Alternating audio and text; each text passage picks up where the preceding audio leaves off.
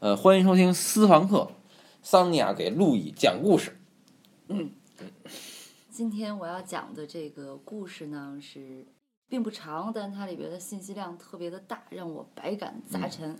哇，嗯，是一会儿你听。哎我就喜欢信息量大的。对对对，，嗯这个故事呢来自于，比我说一下时间是嗯跟他后来提到的信息有关系，嗯是一九五六年出版的，是意大利的重要的作家叫卡尔维诺，哦就写、写过书上的嗯嗯嗯男爵，嗯嗯嗯还有什么看不见的城市，嗯嗯什么嗯为什么要读经典那些书的那个人，但他当时编了一个童话集，嗯就是整个意大利的地区的传统流传下来的这种。叫《意大利童话集》。对，就很像是格林童话集，但嗯没有那么比较晚嘛哈。呃，这个故事呢叫《台球高手》，哇，嗯，听起来特别不像童话。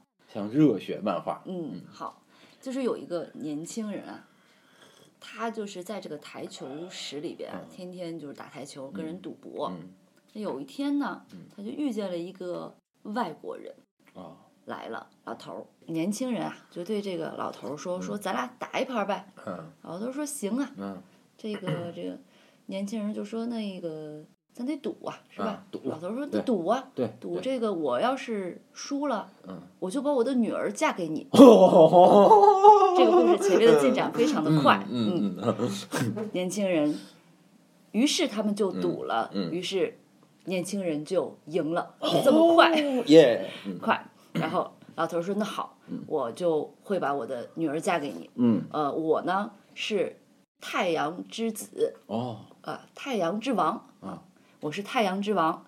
那个我回去之后会给你写信的，哦不知道为什么得写 信的太阳之王，给你写信。这个你等着吧，回家。嗯年轻人说好，回家就等，每天都在等这个邮差啊给他给他寄信呢，嗯嗯还等着娶媳妇儿啊。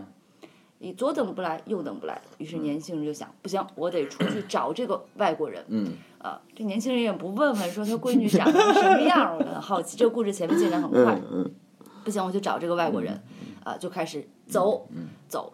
他呢，每每每一周呢，走到周天的时候，都会去一个城市的教堂，嗯在这个教堂里面就会问一个长者说，呃，你知不知道太阳之王啊，太阳之太王，太阳之王啊住哪儿？嗯我得去找他啊，一直没有人告诉他，都说不知道。嗯啊，然后又走了一个多礼拜，又到了一个城市，一个星期天，他又到了一个教堂里面问一个长者，嗯说你知不知道这个太阳之王住在哪儿啊？嗯这个人说，嗯，太阳之王这个人绝对是有的，但我不知道他住在哪儿。哦啊又走又走了一个星期，又到了一个城市，又问了一个，嗯在教堂里面问了一个长者，说，请问你知不知道太阳之王住在哪儿？嗯，这个老头儿说：“知道呀，他就住在附近。你在这条街走到头儿右转，看到一个城堡就是了。哦不过那个城堡没有门。”这年轻人说：“那我怎么进去啊？”他说：“那我可不知道。你呀，要不要到这个城堡旁边儿有个小树林儿里边儿有一个小水池？嗯太阳之王的三个女儿每天中午都上那儿洗澡。哦，哎，感觉他们洗澡，全世界人都知道。啊，对对对，就是都去看过，嗯对呃，然后这个年轻人就去了，呃，在第二天中午就到了这个河边儿，看见果然有三个啊、呃漂亮的姑娘在洗澡，于是他就找了其中长得最漂亮的一个，把她的衣服藏起来了。然后呢，他们洗完澡之后呢，两个姐姐可能是啊、太阳之子的两个女儿穿好了，小女儿没有衣服嘛，找不到了，他俩说。那你这个衣服找不着了，你在这慢慢找，我们先走了。于是他们就走了。这小女儿在这就很难过。嗯这个时候，这个青年就出来了，说这个呃，衣服衣服在这儿，嗯但你必须去带我找你爸爸。这个这姑娘就问：“那你是谁呀？”嗯她说：“我是跟你爸爸打台球的人，赢了要娶他的这个女哦儿当妻子。啊，”然后他们互相看了一眼，于是就一见钟情了。嗯嗯，就这么快快。然后呢，这个姑娘就说：“那你得娶我呀！”啊说：“对呀嗯我带你去找我爸爸。好然，后这个男的这个青年嗯就说这个、这个这个好呀，那我们走吧。嗯这个，但这个女孩说，但是啊，你去了之后呢，我爸爸肯定会蒙住你的眼睛，嗯嗯让你把我从三个姐妹里面找出来。他说，你看我的手。说哎，说我这手啊少一个手指头，哦这个说你一摸我的手，你就知道哪个是我了。好，然后呢，他们就回到了城堡，嗯，姑娘带这个青年回到了城堡。然后我在这个时候，我就其实我读到这儿，我就想门在哪儿啊？没有提啊，这个书里一直没有说 城堡门在哪儿，就进展很快。嗯然后呢，父亲就说：“那好，你要是娶我女儿也行，你要先把眼睛蒙上，摸他们的手。嗯然后说好好，先摸第一个好好好好的手，第二个好好的手，第三个缺一手指头，啊，就他。啊，于是他们第二天就结婚了，嗯哦很快，就哦是这个哦嗯非常快就结婚了哈。结婚之后，这天晚上，新娘就对新郎说：“我不得不提醒你，我爸爸现在正在想怎么杀死你呢。 ，what？” 青年说：“啊，那我们跑吧。”嗯，这个青年从不质疑，那我们跑吧。于是两个人就把马厩里的两匹最快的马骑走了，开始跑。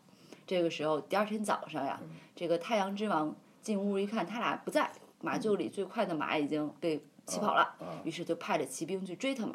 啊，追追得很快啊，他俩就正在这个马上疾驰的时候，就听见这个附近的这个骑兵追来了。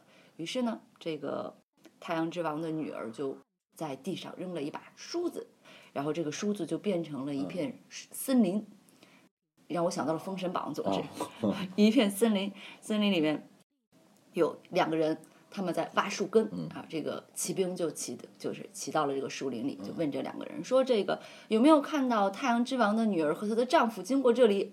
啊，也没说什么样儿，反正这两个人说：“我们挖树根挖一会儿，晚上我们就回去了。”哦然后这个骑兵很不耐烦，说有没有看到这个太阳之王的女儿和她的丈夫经过这里？嗯这两个人就说说这个这个、呃、天黑就回去了，然后这个、答非所问嘛，然后这骑兵就很不耐烦，就回去了，就回到了王宫里面，然后就跟这个太阳之王说说这个呃怎么回事怎么回事？太阳之王说那两个人就是他们俩呀，你们应该抓住他。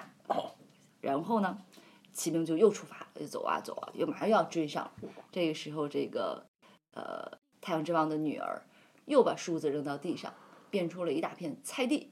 菜地里面有两个人，他们正在收获莴苣和萝卜。哦啊，这时候骑兵就问有没有看到太阳之王的女女儿和她的丈夫经过这里？这两个人就说啊，这个莴苣一块钱一斤，萝卜五毛一斤。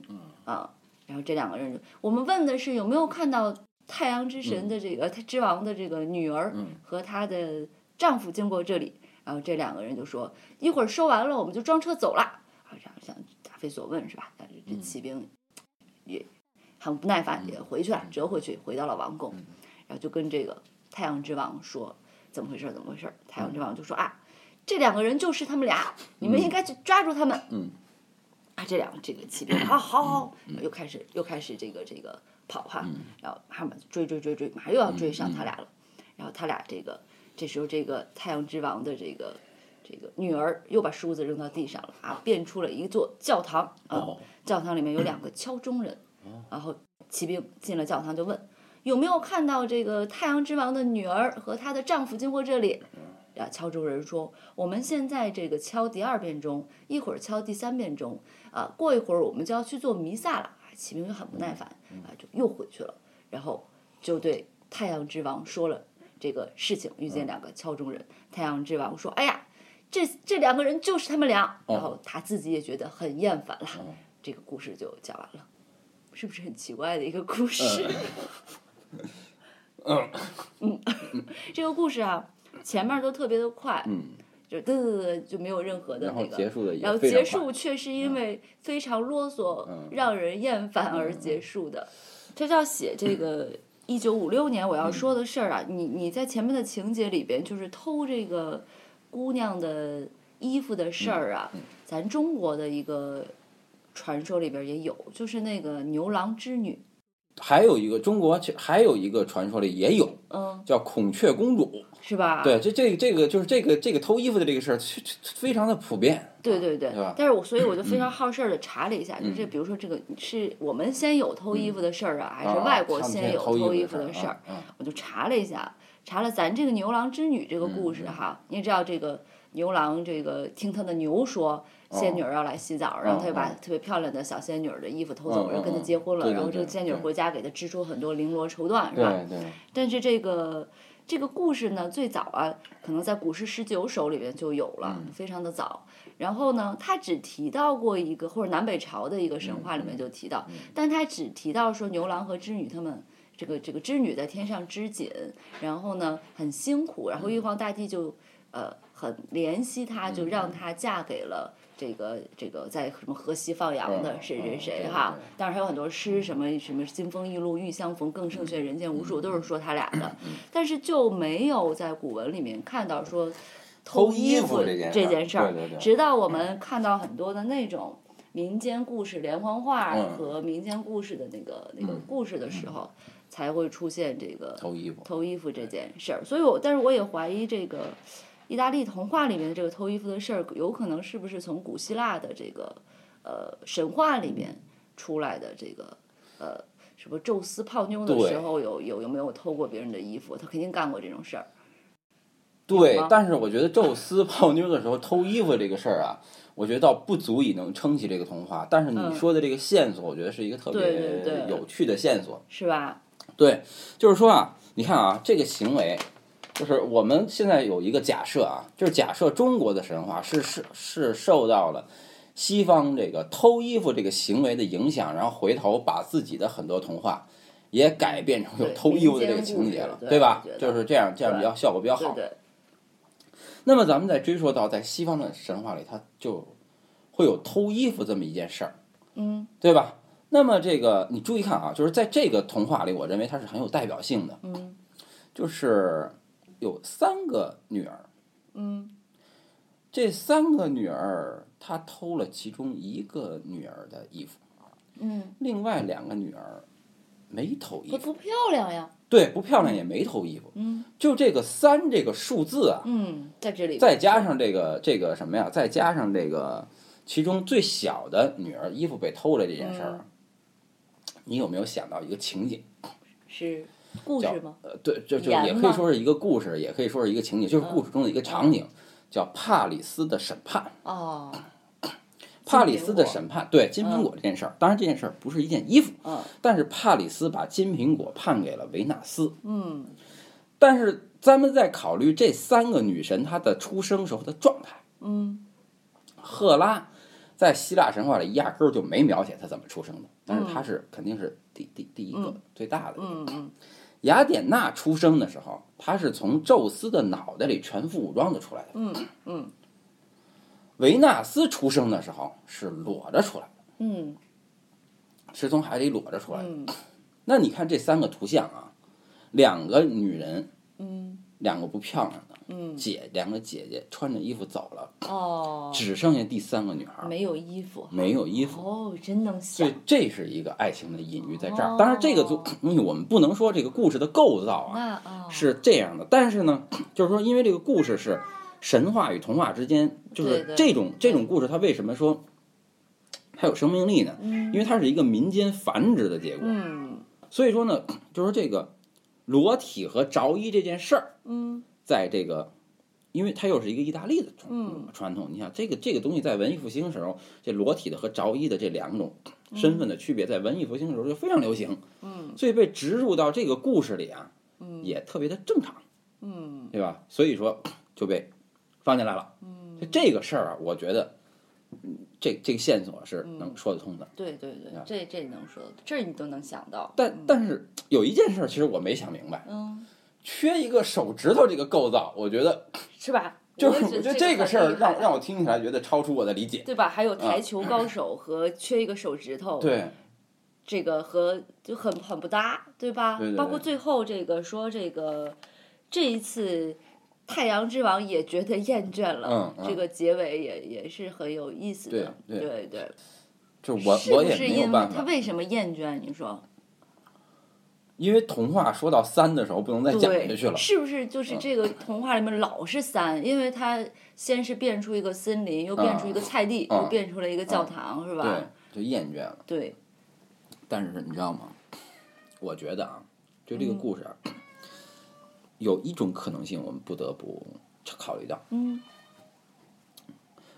之所以我们现在觉得这个故事的结尾很突然啊，嗯是因为这是一个翻译过来的文本。嗯太阳之神感到厌倦了的时候啊，就是你知道那个巴赫有一首康塔塔哦叫《我厌倦了》，哦我厌倦了。哦那么这个我厌倦了呢，还有一种翻译嗯叫我满足了，哦就是这是一种心态的不同，嗯对吧？那么我们再想一下啊，咱们其实我刚才在听你说的时候，我有一种朦朦胧胧的那个意象。啊你刚才说的这个小女儿带着她逃跑这个三个情景，嗯，梳子这个事儿是吧？不是梳子这个事儿，嗯是第一情景是一个森林，嗯第二是一个菜地，第三是一个教堂。嗯，你看啊，在森林里的时候说的是什么事儿呢？说的是挖树根儿啊，不不不对，你看他问他的什么？你有没有看见太阳之神的女儿之子呃，织网，之王和他的不是太阳之王的女儿和她女儿丈夫？嗯，那这两个人的回答是什么？我们挖完树根，天黑就回去了呀。对，然后第二次 又问你们有没有看见太阳神的女儿和她的丈夫？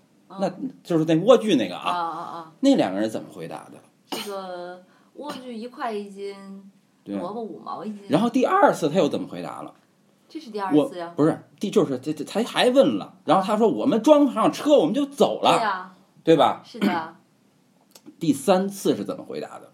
我们做弥撒了呀，一会儿要。我们一会儿就要做弥撒了，啊，就是这个听起来是一个所答非所问的对问呀题，对吧？嗯，但是你有没有想过，他这三次的回答都他妈跟时间有关，嗯，就是是的我们是之后就要去干嘛了。对，第一次是我们对天黑就要回家了，对嗯第二次是我们装上车我们就要走了，第三次是我们弄完这个我们就要做晚祷了。嗯，做弥撒。对，那么这个，如果你把这个理解成两个抽象的概念的话啊哦，你去想，我在追问太阳之之神，我问你太阳之神和他的女儿去哪儿了？那我给你的回答是时间，哦，就是等于是， 其实太阳之神派这是个吧派是吧太阳之王派这个骑士去追他，实际上是给他俩一个考验。哦就是太阳到底的本质到底是什么？这个时候他俩三次都回答出来了，是时间。尤其是最后，他俩的角色是教堂里的两个敲敲嗯人。钟人。哦，最后，他用时间结束了这个故事，所以太阳神哦满足了这样啊。嗯哦，你可真能编，啊！服。嗯嗯，那你给我说说台球高手跟时间有什么关系？ 我怎么会知道？ 嗯，好，那我们这期就到这儿。但你也没有说为嗯什么他们的宫殿没有门呢？能跟时间有关系吗？ 因为时间是周而复始的嘛，是吗？哦，不所是以这就没有门呢。就是那个，呃，如果不交代一个东西的门，嗯就是不交代这怎么进去这个这个城堡，嗯，对吧？那么就也就意味着一个什么东西呢？就是这个东西是脱离空间而存在的。嗯那也就是说，这里有一个潜在的认识，就是时间是先于空间，或者是脱离空间而存在嗯的，它是没有办法在空间里被描述的。嗯，所以我们谈这个东西它没有门。好嗯，服了。啊好，那那咱们就结束这期，再见。再见。